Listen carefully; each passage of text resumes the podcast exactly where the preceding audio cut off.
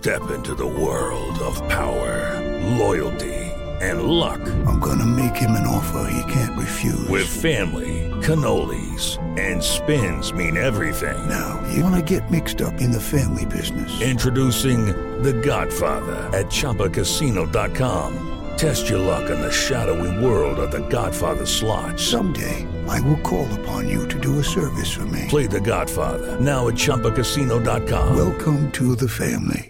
No purchase necessary. VGW Group. Void where prohibited by law. 18 plus. Terms and conditions apply. Así sucede con Carlos Martín Huerta Macías. En este podcast recibirás la información más relevante. Un servicio de Asir Noticias. Bueno, y llega el momento de la colaboración del doctor Sergio Asia. Aquí está con nosotros hace ocho días. ¿Cuánto interés generó con la fiebre? Que si es buena, que si es mala. Y los remedios que empezaron a llegar para bajar la fiebre y todo lo que hacen los papás para tranquilizarse porque sienten que la fiebre es todo. Y algunos decían, oye, ¿y no genera esterilidad la fiebre? Y otros decían, oye, y había una, había una enfermedad que decían... que sí, Meningitis. la meningitis no provoca meningitis. Y, y el doctor nos decía, no, la meningitis provoca fiebre, pero no la fiebre meningitis. En fin, fue, fue todo un caso, doctor, ¿cómo está? Muy bien, ¿qué tal, Carlitos? Muy buenos días. Aquí, como cada martes, a tus Como órdenes. cada marzo estuvo bueno, has hecho. Sí, estuvo bueno. Lo que pasa es que la fiebre siempre ha sido un tema y le co- como es un signo de alarma muy común, entonces la- la- las personas consideran que es la enfermedad misma. Y no, es un síntoma, es una consecuencia de una enfermedad. Y lo, lo grave es la enfermedad, no la fiebre. Lo que daña al niño es la enfermedad, la infección. Y ahí no cometemos el error de bajar la alerta, que es la fiebre, y no ir a la causa que está generando el problema. Exactamente, y sobre todo casi nunca intentamos encontrar la razón. Simplemente bajamos la temperatura del niño y ahí nos quedamos. Y decir, ya no tiene fiebre, ya se curó, lo que no necesariamente es cierto. Y tampoco debemos relacionar la intensidad de la fiebre con la gravedad de la enfermedad. Hay enfermedades muy graves que van con temperaturas relativamente leves y enfermedades relativamente leves que van con temperaturas relativamente altas. Entonces, la fiebre debemos hacerle caso, hay que tratar a los niños, pero vamos a ir un pasito más allá. ¿Qué está ocasionando la fiebre? Muy bien. Bueno, pero hoy, ¿qué trae, doctor? Pues hoy, eh, ni modo, nos veremos, nos- estamos bueno, perdón, antes de que me diga, antes de que me diga. Fíjese, tuvo mucho jale la fiebre. El día que hable de la calentura va a tener más. ¿Sí? Sí. Sobre todo los métodos para bajar la calentura. Sí, exactamente, Eh, ¿no? Sí, y sobre todo que sabes que va a haber talleres. Posiciones. Exacto. Todo eso, ¿no? eh, tutoriales de YouTube. Sí, en fin. claro, claro, Pero claro, al claro. final sí se les baja la calentura porque sí. Se baja, porque se, Se baja. baja. Bueno, pero ahora sí, ¿qué, qué tema trae hoy? Pues hoy nos vemos obligados a reconsiderar y recordar al famosísimo COVID. Entre la guerra de, de Rusia con Ucrania, entre todos los distractores que tenemos a, a nuestro alrededor, El avión y eh, con renta para 15 años y bodas. el ¿no has pensado llevar a tus colaboradores a, Sí. a- a un viajecito Sí, alrededor del sí, mundo? No, al mundo no, pero por lo menos a Cancún. Vuelta a las 200 mil pesos la hora. 250 mil ahora. Ay, o sea, Una fácil, ganga, ¿no? Fácil, una ganga. Bueno, pues, total. El COVID, ahí, ahí está. Con amenaza de regresar a una quinta ola. Pues mira, ya quién sabe en qué número vamos de olas. O se Eh, supone que pasamos la cuarta. Pues bueno, vam- vamos a, vamos a suponer que eh, estamos pasando la cuarta. En efecto, los casos en este momento están muy abajo. En efecto, la letalidad de la enfermedad ha bajado.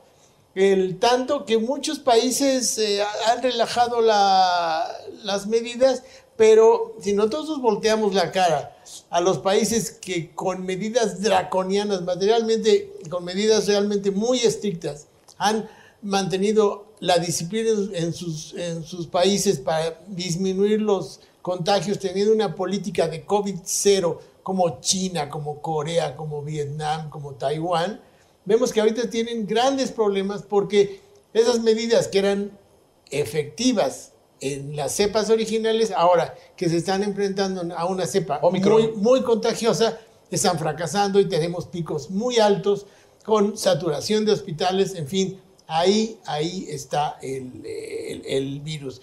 Nosotros consideramos en general que una vez que el virus pasa de la fase epidémica, como lo estamos viendo, a la fase pandémica, pues ya va a ser como una gripa y ya lo vamos a manejar muy bien y pensamos que las pandemias son algo muy manejable, pero debemos recordar que en el mundo hay muchas pandemias que originan millones de enfermedades, millones de secuelas, pacientes incapacitados y millones de muertos, como es la, la pandemia de la tuberculosis, la de la malaria, la del SIDA, la de tantas enfermedades que ahí la lepra, tantas enfermedades que, que son pandémicas, ahí están y son el azote de toda la población mundial. Entonces, decir que la pandemia ya es un estado de tranquilidad es un error completamente. ¿Por qué es un error?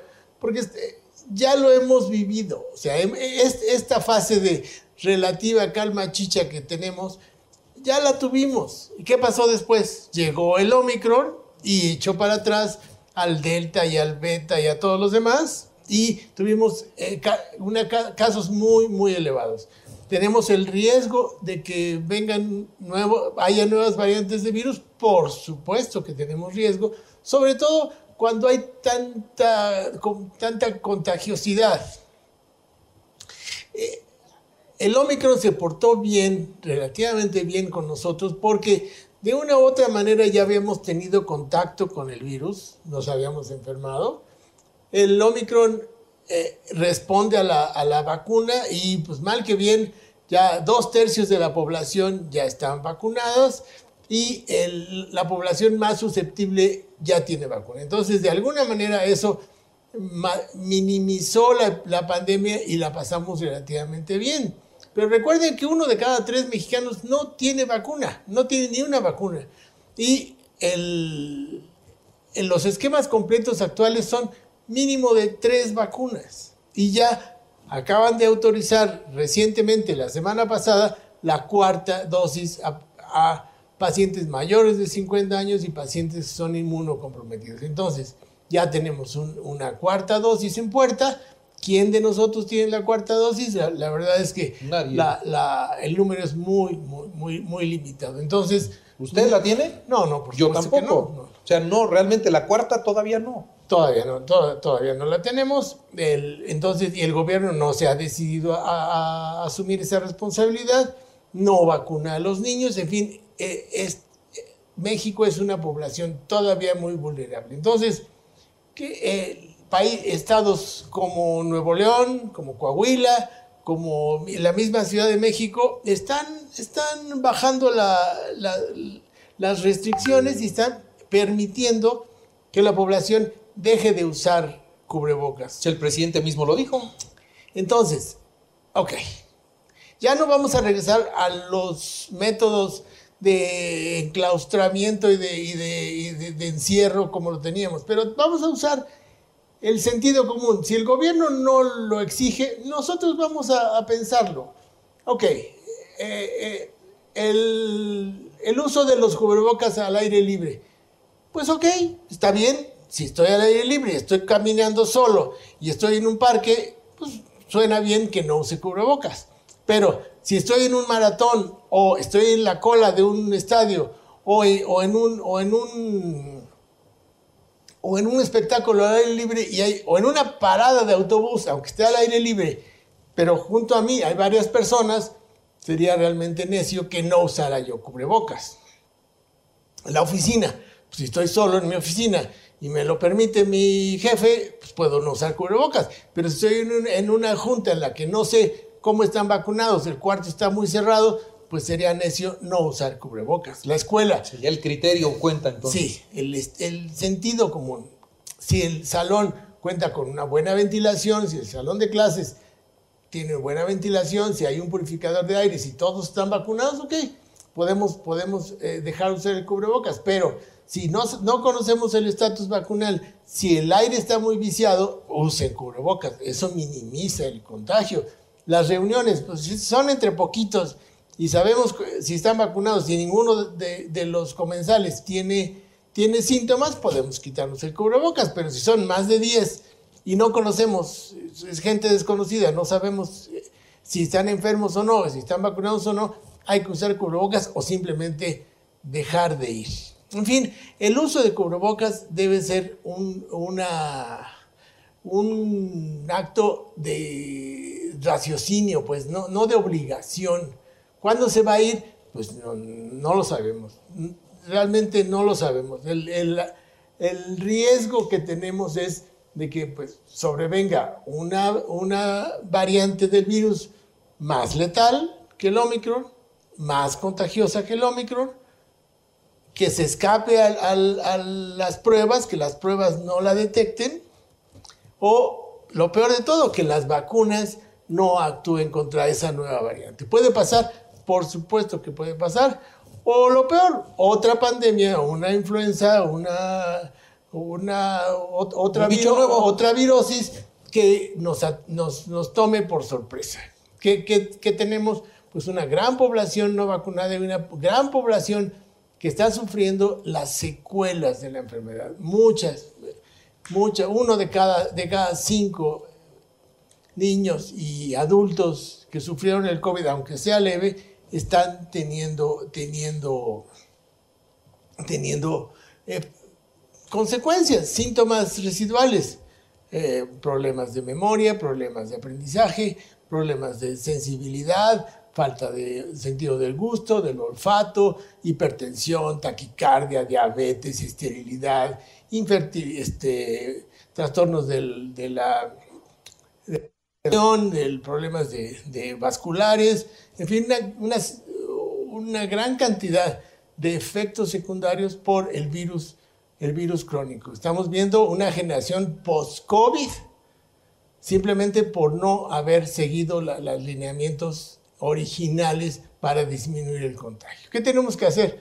Decíamos, usar cubrebocas, un cubrebocas de buena calidad, un cubrebocas que se, se eh, eh, selle bien a la cara, un cubrebocas que filtre bien. Recuerden que el, que el COVID se respira. Entonces, el usar métodos eh, anticuados como el tapete, la, la jerguita, la temperatura, en la cabeza o en la mano, donde sea, el, el gel, ya no sirve de mucho. ¿Qué sirve? Un buen cubrebocas, como decíamos, la ventilación de los espacios y sobre todo la vacunación. Vacúnense, recuerden que una vacuna es buena, dos es mejor, pero tener los esquemas completos los van a proteger de las nuevas variantes. Procuren vacunarse, exijan traten de que, el gobierno, insistan en que el gobierno autorice la, vacunación a los niños y a las personas vulnerables. Ahora, pues ni modo, necesitamos, necesitamos cuatro dosis y pues esto no se acaba. Hasta que se acaba. Hasta que se acaba. Tenemos ahorita tres vacunas y se me ocurre para terminar su colaboración, doctor, hacerle una pregunta al auditorio. Quiero saber qué tan responsable es la audiencia de así sucede y quiero que me digan en un mensaje de WhatsApp, pero ahorita rápido, quiénes tienen el esquema completo de vacunación. Considerando esquema completo. Tres vacunas. Tres, ¿Tres vacunas. Tres vacunas. O, dos de las que son de una sola dosis de, Johnson y Johnson, por ejemplo. Pero Johnson y Johnson acá en Puebla no hubo. Eh, no hubo muchas, ¿no? Pues, pues, digo, si no, no, no las tenemos, pues consideremos que son tres. ¿no? A ver, ¿quién tiene completo su esquema de vacunación? En el mensaje de WhatsApp ahorita pónganme yo y voy a contar cuántos de los que ahorita nos oyen, cuántos son responsables y tienen su esquema completo. Rápido, y ahorita cuento y les voy a decir, son, son 10, son 20, son 50, son... Los que ya tengan el esquema completo, me apunto yo, tengo las tres. ¿Usted? Sí, tengo las tres. Tiene las tres. Usted que me está escuchando, ¿tiene las tres? Si tiene las tres, póngamelo rápido en un mensaje de WhatsApp y ahorita cuento y le decimos cuántos en este momento que nos están escuchando pueden estar tranquilos por tener las tres vacunas. Pero el Pfizer ya lo dijo, actualmente ya tres no son suficientes. Sí, ok, pero eso es lo que tenemos ahorita, no hay más. No hay más un esquema completo sería de cuatro dosis y debemos evitar decir tercera dosis, cuarta dosis, quinta dosis. Vamos a utilizar el término esquema completo y revacunaciones. Y cada año tendremos revacunaciones, una o dos revacunaciones al año. Eso de que esto ya se acabó y no nos volveremos a vacunar, eso no va a pasar. Muy bien. Doctor, muchas gracias. Muchas gracias, arroba Sergio Asia y muchas gracias por el espacio. Buenos días. Así sucede con Carlos Martín Huerta Macías. La información más relevante, ahora en podcast. Sigue disfrutando de iHeartRadio.